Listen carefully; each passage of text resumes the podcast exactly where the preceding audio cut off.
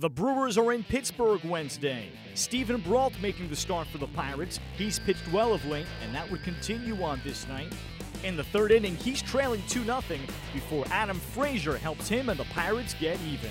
Here's the set and the 1-0 pitch. And a swing and a high fly ball deep to right field. Santana back, looking up, and it's off the very top of the wall. And Mercer's going to be in to score. Brault right behind him. Frazier slides in at third with a triple. Two runs are in, and the Pirates have knotted it at two on Adam Frazier's two-run, three-base hit. Lined into center field, Pirates take the lead. Good at that for Marte. 3-2. And now behind 3-1 on Stephen Vogt. Base is loaded, walk, and now the Brewers lead. The intentional walk to Sogard, the unintentional free pass. Makes it 4-3 Milwaukee. And could David Freese have a rare infield to hit? Yes! And this is going to tie the game. Wow! 4-4. Corey Knebel throws the ball past first. There's a fly ball to right field. And out of here for Adam Frazier! And the walk-off and raise the Jolly Roger. Adam Frazier, number 6 on the year. Losing streak is over. First career walk-off homer. The Pirates beat the Brewers. How good does that feel? And off Corey Knebel. The Pirates snap a season-long 7-game losing streak. They defeat the Brewers 6-4 on Wednesday. Adam Frazier drives in 4, going 2 for 5. Starling Marte 2 for 4 with an RBI. Domingo Santana paints the Brewers, going 1 for 3 with a run, an RBI, and a couple of walks. But Milwaukee misses a chance to get even with the Rockies for the second wild card. Stephen Brault pitched well for the Pirates. 5 innings, 4 hits, 2 runs, a walk and 3 strikeouts in a no decision.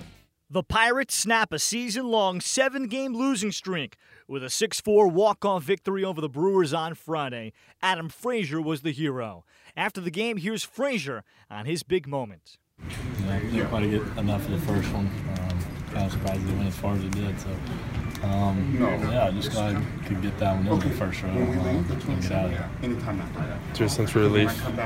First and the third inning, you guys probably break through for a big inning, and then of course at the end there. Yeah, I really wasn't even thinking about that.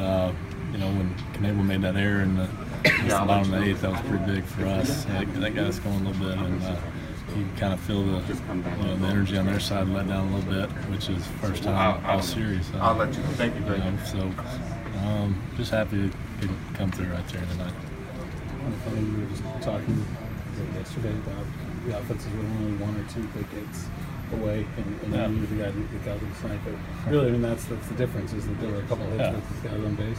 Yeah, that's it. You know, I mean, we've been close with that guy's on base here and there.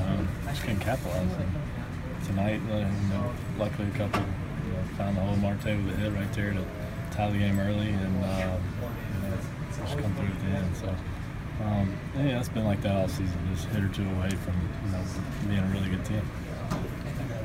What do you go up there looking for against Knebel? You mentioned he's been on a pretty incredible run here lately. He's good. He's really good. Just try to get to the heater. Usually it's, you know, I mean, it's 98, 99, and he's coming at you. So, you know, after facing him a few times, I kind of, you know, see him a little better, but he's still a really good pitcher. And, you know, that's the first time I was able to actually, you know, get inside the ball, get the barrel to one. So,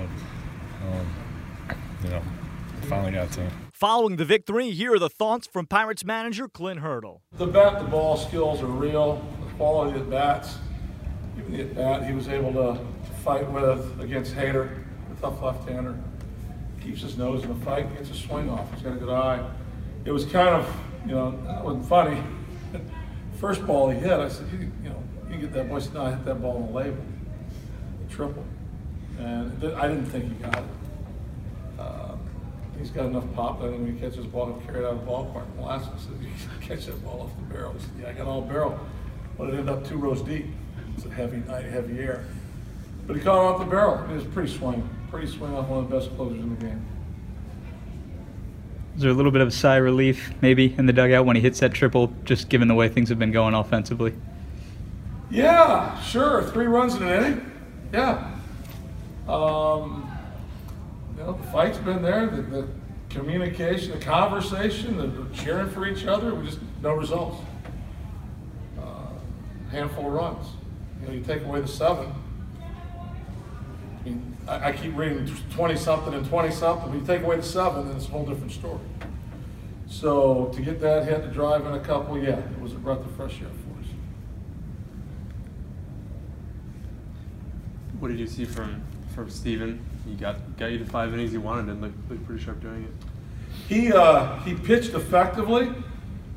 He did not have the same fastball that he did last time you saw him. He made more pitches with his changeup tonight than I've ever seen. His changeup played big for him tonight. It was a go-to pitch, and it's one thing we've continued to talk with him about is incorporating the changeup more, using the changeup more. Got the double play in the 5th inning with the changeup. Slider and curveball at times they were good, but the fastball ran off arm side a lot. But it just goes shows the pitchability that he had. He stayed in the fight himself. 1 walk. I think he had punched out 3, 5 runners on base, but it was a solid effort, very solid effort. Thursday, the Brewers start an important home series against the Cubs. The Pirates get a day off before hosting the Cardinals Friday.